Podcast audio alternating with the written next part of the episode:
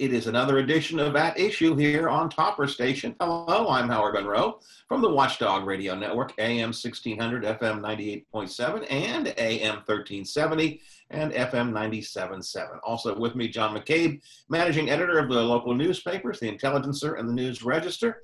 And we will take a look at some of the stories making news around the state and around our Upper Ohio Valley this week. John Wheeling Council is, um, hmm, how do I phrase this? Looking forward and backwards at their public safety building options. Uh, they're going to be talking about the Valley Professional Center, which is where they are now talking about a police station, and also looking backwards at the building they were going to buy for the public safety building, but may want to buy anyways. Yes, going let's- on?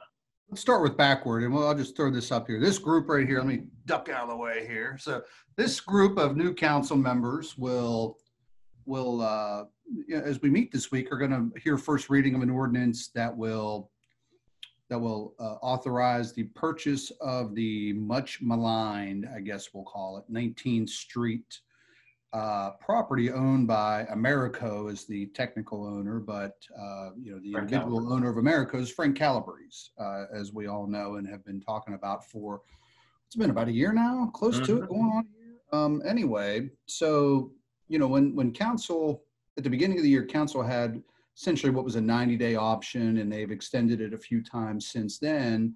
But, you know, I think most people kind of, kind of felt that uh, once the OVMC purchase was completed, that the Americo property, the 19th and Jacob property would just kind of fall by the wayside. It wouldn't be, wouldn't be uh, considered further. And then the mayor, I believe, first on your show, you know, said, no, we're, you know, we're still thinking about it. It's something, if we could get control of it, it might be a good buy. Well, we're kind of at that point now where, you know, council, uh, I'm, I'm going to say the city manager or the mayor believe they have the votes uh, to purchase this property. Now at a, when they looked at it as a public safety building, it was a $350,000 property in essence, um, 150,000 and then another 195, I believe, in escrow for environmental. Uh, now the price is just going back to 150 um, that the city would buy it uh, at that price.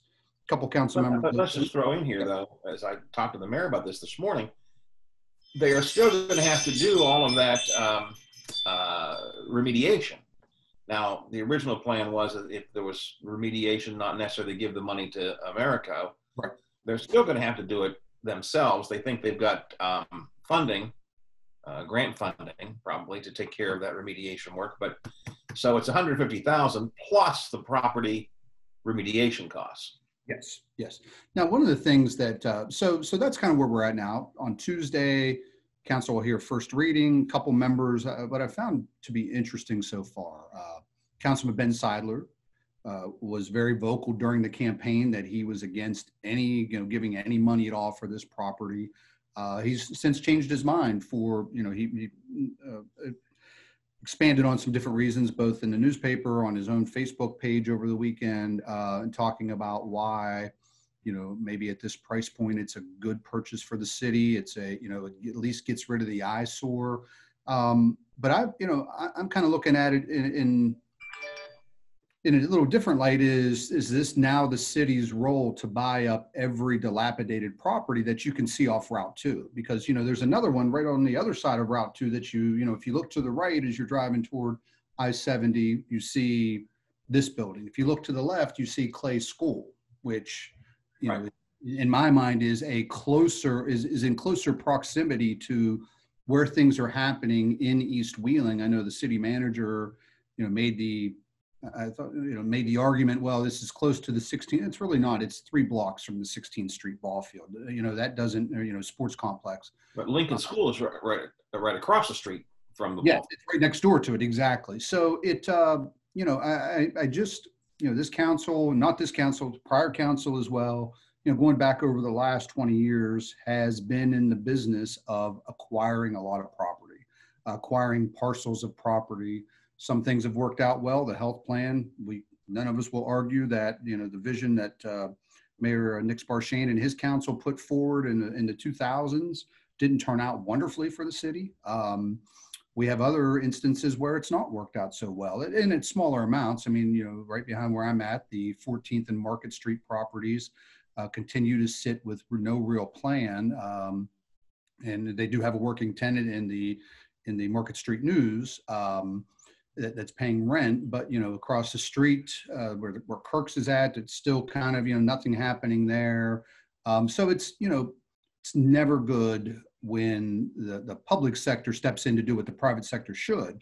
Now I understand sometimes you know the reality is Frank Calabrese building at 19th and Jacob, there's not many options. Uh, he's obviously not going to invest the money to tear it down and remediate the property, or else he would have done it by now.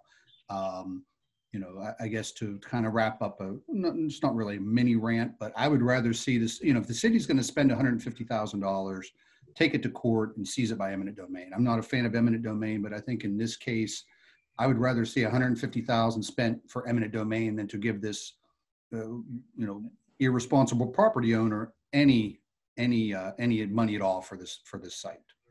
The uh, I asked the question to the mayor today uh, about why not just insist the property owner take care of this himself. And part of his argument was, well, we could do that, but we would then probably be dragged out for many years in court proceedings before we could, you know, force it to happen uh, it, it is true the city doesn't have any easy way to enforce a complete prop piece of property to be maintained. I mean, they can they can get orders to cut the grass, they can get orders to do certain things, but in terms of a building that's in disrepair, there's not a lot they can do. They could tear it down, which mm-hmm. the city has done, put a lien on lien on it, uh, but that doesn't. The city puts the money up front to do that. So it, it is a difficult thing. But I, I certainly comprehend the citizens uh, uh, who, who say, as a general rule, you insist that citizens maintain their property. Uh, you don't just come in and buy it. If there's a dilapidated house in my neighborhood, there's not. if there's a dilapidated house in my neighborhood, uh, the city doesn't say, well, I guess we won't make the property owner fix it up. We'll come in and take it We'll buy it from them. Take it, maybe tear it down, maybe. That's happened, of course, with Red X properties and so on. So it, it's a, it's a it's an awkward situation, and I also am not sure that I concur with the phrase, and I think it's what you were getting to, John, that it really this 19th Street property is a gateway property. It, it's not a gateway to this. Let's just, just be honest. It's number one. There's a couple things. It's not downtown. I'm tired of hearing people saying, well, it's, it's not downtown. Downtown is very clearly delineated on every map. You're on the planning commission. Is that part of downtown, Howard? No. Okay. So let's get away from the, the fallacy that it's a downtown property. It's not a gateway to downtown. The only people who really pass it are folks coming south from Marshall County or from the south of Marshall County driving north or residents of this area who use that either to go downtown or connect to I-70. Um, so it's not a gateway to Wheeling. It's just not. It's not downtown. It's not near the 16th Street field. Um, you know, uh, there's a lot of reasoning that's being put out there as to why this is a good deal. Now, where it is near, it is right, you know, right near Karen Bowers, which has invested a lot of money in fixing up their property. It's not, you know, just a few blocks again from North, Northwood is expanding right around there. Yeah, uh, so there, there is expansion happening in that area. There is, and I'm being, you know, I want to be totally fair because I'm sure those property owners down there who have invested in their sites without public money would love to see this come down uh, because it is just an eyesore.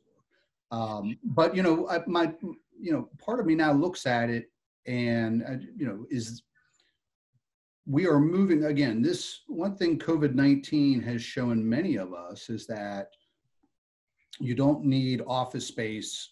You know, that, that's not necessarily going to be a big thing of the future, potentially. I mean, we can work remotely. Most of us can work remotely just as well as we do in an office.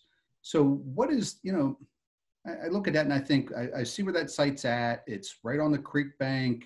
You know, there's a large homeless population that lives down around there now. You know, what is what are the city's plans? Are they buying it just as a land bank?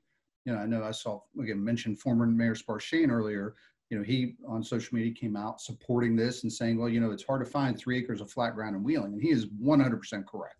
Um, so, you know, I, I, but the flip side of that, or a, a, a, a, footnote to that, would be the city council, the city of Wheeling, and council authorized has just purchased a huge tract of land uh, in the center Wheeling area, and that's the old OVMC property. If there's Uh, if there's a demand for some office space, some of those buildings could perhaps be used for office space. Um, I, I, guess one of the concerns that I have is, and I asked again, I asked the mayor about this this morning. Name for me the times other than the health plan, which we all agree was a, a, a turned out to be good, and I was among those who thought it was not necessarily a good idea in the beginning. But, but uh, other than the health plan, where has there been a real success in buying property by the city buying property and turning it into useful a property? What was his uh, answer? Mayor pointed out the two buildings across from the health plan. That's not which now has a coffee shop in it. Not a good example. That's well, a. It's got a coffee shop in it, and that's you know. But dump a ton of taxpayer dollars into it to buy it, a ton to fix it up. The owner of those buildings has a small investment compared to what the taxpayer has had. So what else? What else was it? I just think those that those are some of the issues that I that I that I have. But what else? You know, um, uh, the Kagan Kraut now has the old Kagan Kraut building has a, uh, a, pizza shop in it. How long has that been sitting there? Uh, many years, decade, I guess, or more. Right. Yeah. So uh, again, I, I don't want to be. Howard, it's okay. I like be- thinking big. I like thinking big, and this council likes to think big, and they like to look to the future. They like to say we're going to save. You know, we want to find other uses for these properties. I, I part of me does not want to be discouraging of that, but I guess because and we can talk about this at, at the same time, literally the same time, they're going to be talking about putting a half million dollars this week into the design work for the Valley Professional Center, which is part of the OVMC campus, to be turned into the public safety building. I guess part of me says, you got plenty on your plate. You now have a gigantic piece of property in Center Wheeling that you need to develop or to find a market for. Maybe as good an idea as it is to land bank, if it is, let's let's focus on one thing at a time. You know, well, here's here's something maybe you're missing. It, you know, and we have it on our list to talk about later, but we could, you know, kind of ties in in some ways in my mind right now is the city just got three million dollars from from the CARES Act. Correct. Um, you know, they they only ended the year with a four hundred thousand dollars shortfall from where they expected to be. So they've they're sitting on two and a half million dollars plus that that they either need to bank or find projects to do. They could pave, or they could start buying more buildings. Um, you know, I, I, we can argue the merits of you know normal business for for the city over you know three or four month period while COVID was everything was shut down. But the reality is, is they have been you know a lot of the expenses they incurred have been you know according to, to Bob, Bob Herron, I'd say have been replenished. The, the coffers have been replenished. So they've got to find a way to spend this two and a half million dollars. You know, they can't really just sit on it. They could put in a rainy day fund and there will be other expenses that come up uh, as they go forward. But that's CARES dollars, so they have to go to something connected to COVID, I believe. I understand, but the but they also the money that was spent is now you know it, it makes you whole for the money that was spent. That money you know that money otherwise comes back into the general fund, so you've got more money to spend. If you're saying we're you know, we spent a million dollars on training and PPE for the fire department over those three months or whatever it might be. That money that was in the fire department budget and spent now is replenished. It's, replenished. Yeah, exactly. So, um, you know, so they are sitting on a large, I'm not going to call it a windfall because that's not fair. It's money that was appropriated by Congress. Uh, but they are sitting on a large uh, chunk of change right now. And, you know, that maybe they just need to find ways to spend it. I mean, there's, you know, there's things just popping into my head here as we talk. We need to take a break here in a second. But, um,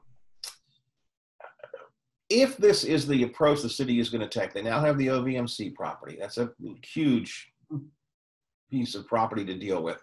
They apparently are going to have this Americo property. Um, maybe what the city needs then is someone who is more versed in marketing properties than what they currently have on staff. The city's development, not development director, um, Mark, I forget what his title is. I'm thinking about Kurt Sandy. Yeah, uh, development specialist or something along that line. Who's the guy supposed to go out and, and, and, and Kurt has a great background in that. I'm not arguing that. But frankly, these days he runs the market house. Right. So maybe there's a need for, for someone uh, or to contract out with someone to take the responsibility for marketing these properties as opposed to Uh, no disrespect meant to Bob Herron, who I have ungodly amount of respect for, mm-hmm. but uh, maybe someone who's a little bit um, more uh, in tune with with marketing properties um, than we have right now. I'm sorry, Howard. This virtual background's killing me. But you're exactly right. So I just go back to the regular. Um, you're exactly right. The city, you know, they, rely on RED a lot, but RED has its own interests to look after as well. Um, you know, it's been a long time now since the city had a legitimate development director who was in charge of development. You go back to Dave Klug is probably the last one who actually was a developer in essence, and you know, and, and, and more of a city planner and less of a you know, of an administrator, which is what they moved the position into. Um, so no, I think you know the city does have a lot on its plate right now. You're exactly right. If they if they get this, they're going to have a large swath of property, you know, kind of running on that backside. But you know, I was thinking about this this morning. When did they go and start buying up properties on Rock Point Road that are an eyesore? You know, there's a there's plenty of them. Some of those old uh, old industrial buildings on Rock Point Road. When do they again buy the Clay School? When do I mean, is this the new is this the you know what the next four years are going to be is identifying properties that we all can agree need removed or fixed up are the taxpayers now going to be asked to go through and you know after they're identified purchase properties that the owners simply won't maintain or remediate or demolish that, that's well, what i don't know we'll follow that story as time goes by when we uh, come back from a break, John, let's stay with the CARES money for a little bit. Big fight still about that down in Charleston. One of your reporters managed to get Steve. under the governor's skin a little bit. Stephen, Stephen, Jiminy Christmas, Stephen. We'll talk about that coming up. Uh, plus, Bishop Brennan uh, put out a letter, uh, what, two weeks ago, I guess almost now, where he talked about a number of issues, but included in that was what's the status of the um, amends, I think is the phrase they use, that former Bishop Bransfield has to pay. So we'll talk about those things when we come back in just a minute on At Issue.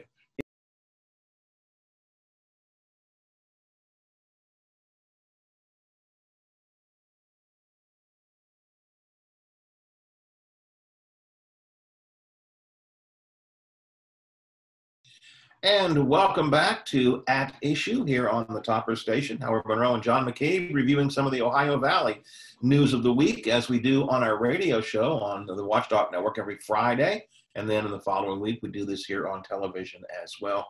Uh, John, um, on the COVID front, we have, I think, in Ohio County, 261 cases. Yeah four deaths, and we now have the first death in Marshall County too. Yeah, yeah, we had since we were last on, we did have the fourth death in Ohio County. I believe that was a 49 year old woman. And just as we taped today, this is Monday, August the 3rd, uh, Marshall County had a press conference at one o'clock and uh, announced its first death, a 73 year old man. Um, interesting, Howard, we talk about comorbidities. Um, least according to health department officials, he had no major pre-existing health conditions before he was hospitalized.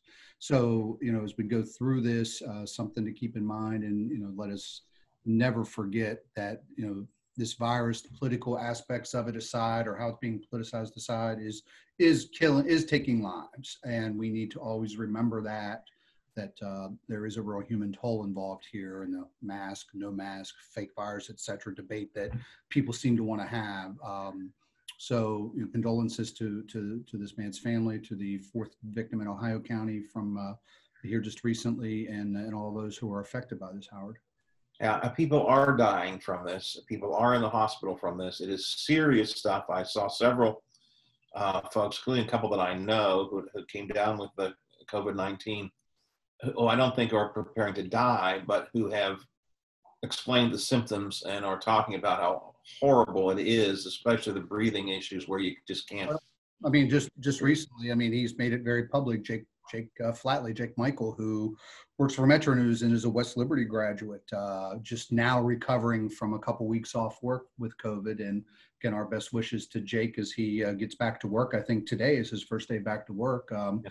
But you know, it starts to he's wheeling guys start you know it hits close to home when when it goes like that. And again, a young guy in his in his probably uh, late twenties now local artist Bob Villamagna, Villamagna uh, also uh, came down with it, and I know his Facebook posting was uh, really, I mean, caught me, really hit me because it, you know, he was discussing what a, how miserable it was to uh, to be in that condition. So, of course, um, trying to compensate for all the problems caused by coronavirus in terms of business and economic uh, uh losses.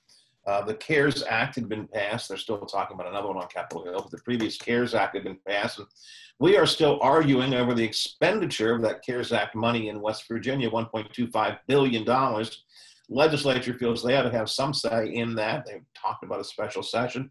Governor has allocated that money and says it's my money to spend, or says I'm going to spend it without your input. Um, and the governor last week um, pointed to a report from the federal government that says that West Virginia is fourth in the nation, fourth best in the nation, in terms of allocating the use of their CARES Act money but both Senator Manchin and also uh, Democratic candidate for Governor Ben Salango point out allocating is not the same thing as spending. No, no, and that uh, that has been, you know, again, Senator Manchin is is uh, getting heavily involved uh, to make these election year issues uh, even more, uh, even broader across the state. Um, and, and of course, Ben Salango is running against the governor. Um, you know has been raising the same point. But i you know i think the, one of the more interesting and maybe uh, fun moments from late last week howard uh, you know steve adams who's our reporter in charleston you have him on your show on occasion um, asked a question just along this line uh, you know uh, with cares funding and the governor went on about you know a couple minutes of I think he said Stephen seven times, and he was just you know Stephen, you should ask to Stephen. Stephen, that's a ridiculous question. Stephen, tell Joe Manchin to tend to his own business. Stephen, don't you understand? I'm doing my best. And my favorite was the very end. Stephen, Jimmy Christmas, Stephen. yeah, so it's uh it made for some some fun over the weekend at, at Mr. Adams' expense, uh, but it, but it also I'm sure from the governor's standpoint, and you know, not defending him one way or the other, uh, he has, you know, he he wrote a lot of success on on how he handled COVID early on, and now that we're deeper into election season and you know three months away from actually what about three months from today from uh, or tomorrow I guess from from the primary or the general I'm sorry. And uh, you know the the frustration I think of being hit with this over and over starting to show and and and wearing him down. Um, and as we talked on the radio, you know, and, and, I saw a poll this morning, his approval rating for how he's handled COVID it has dropped uh, fairly considerably over the last couple weeks. What that means, who knows? Um, but it is. Uh, yeah, Steve Adams was kind of at the uh, at, at, the tail end of that press conference. You know, received the, the brunt of the governor's frustration. Um, and you know, I don't know if it'd be worse to be dressed down via Zoom or via you know in person. I think I'd rather do it in person. At least there you have a chance to rebut. You know, when you're doing it there and the governor, you're muted and locked out. You just got to kind of sit there and take it. The governor is perpetually saying he's tired of having politics involved in this. That's his answer to any any uh, criticism that he received is, "Why well, it's just politics. Why we got to get this politics." And yet, in point of fact, at least in my opinion, his press conferences themselves are political. I mean, it is he, he is using them during this campaign to keep himself in front of the general public. I think today he he just decided one wasn't good enough. He was going to have two. Um, it is politics. It is money allocated by politicians in char in in uh, uh Washington to be spent by people who are politicians in uh, West Virginia um, it's not to be political in terms of Democrat or Republican, but it is politics. And I just, the governor's answer all the time is it's it's politics. Let's shift away from politics and go to the other thing nobody wants to talk about: religion. And um, a letter came out uh, to the uh, Catholic uh, constituents in West Virginia from the uh, Bishop of the Charleston Wheeling Diocese, uh, Bishop Mark Brennan, where he dealt with a number of different things, and perhaps one of these days we should talk about some of the other issues. But the one that really caught most attention was he explained what's happening, or maybe I should say what's not happening, uh, with the former bishop, uh, Bishop Bransfield, and the so-called amends or punishment or retribution or whatever phrase you want to use um, that Bishop Brennan had set forth. Uh, people have been wondering when is that going to happen. The answer is uh, nobody seems to know. Yeah, it's been, uh, you know, what I think Bishop Brennan said five months since he's heard from the Vatican on anything, not even just on this, but just on anything. Eight months since he proposed this to them. Right. So, you know, he continues to say, well, you know, they've got hit really hard with COVID, and they did, but that's been, you know, Italy's big push with this was months ago, and they've they've since, you know, come back a little. You They got hit really hard early.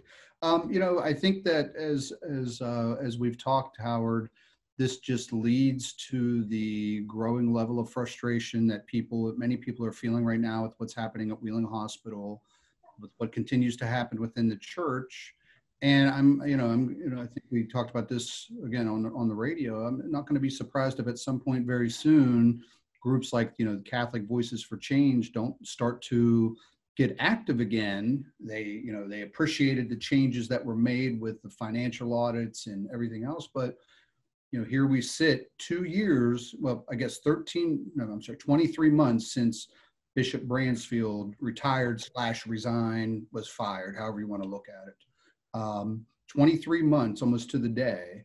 Uh, and we still, you know, there's still so many things in limbo that have just kind of dragged on during that entire time. And there's not been any resolution to the things he was involved with directly.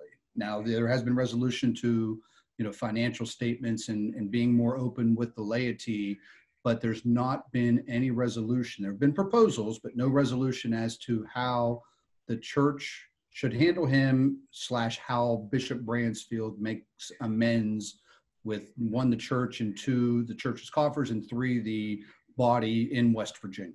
So that's kind of where we're at.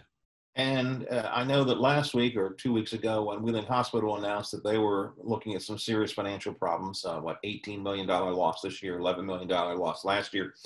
Um, when that came out, now they're talking about voluntary uh, reduction in force and so on. Uh, an awful lot of folks were saying it, it, it, reopened the wound, I guess is what I want to say. It reopened that wound of Bishop Bransfield. And I kept hearing over and over again, you know, it's, it's, it's Bransfield's fault. It was Ron Violi, the former CEO's fault. Nothing's being done about these guys. And so it, it brought that back to the forefront. And we do kind of go back to the, you know, the $21 million that they pulled out of the hospital that, that the bishop did and set up the bishop's fund, which he used for Catholic endeavors, uh, but not for the hospital. And, you know, again, the hospital, which also is facing a $50 million settlement for other actions uh, that were that were done during the Violi slash Bransfield uh, term at, uh, at the hospital. You know that but that 21 million would go a long way right now to the covid losses and the losses they experienced last year. You know a 9 or 10 million dollar shortfall on your bottom line it's never a good thing but it's a heck of a lot more uh, easy to, to deal with than a 30 million dollar shortfall right now. So um, it's it's it's kind of a mess howard well we will pick up that mess and others when we get together again next week for another edition of the program. Always good talking to you, John. And uh, we'll chat next week on the radio on Fridays, as we do every Friday. Newsweek in review on the Watchdog Network, and then here on At Issue as well. But for now, for John, I'm Howard Monroe. Have yourself a good week. We will see you again next week on At Issue here on the Topper Station.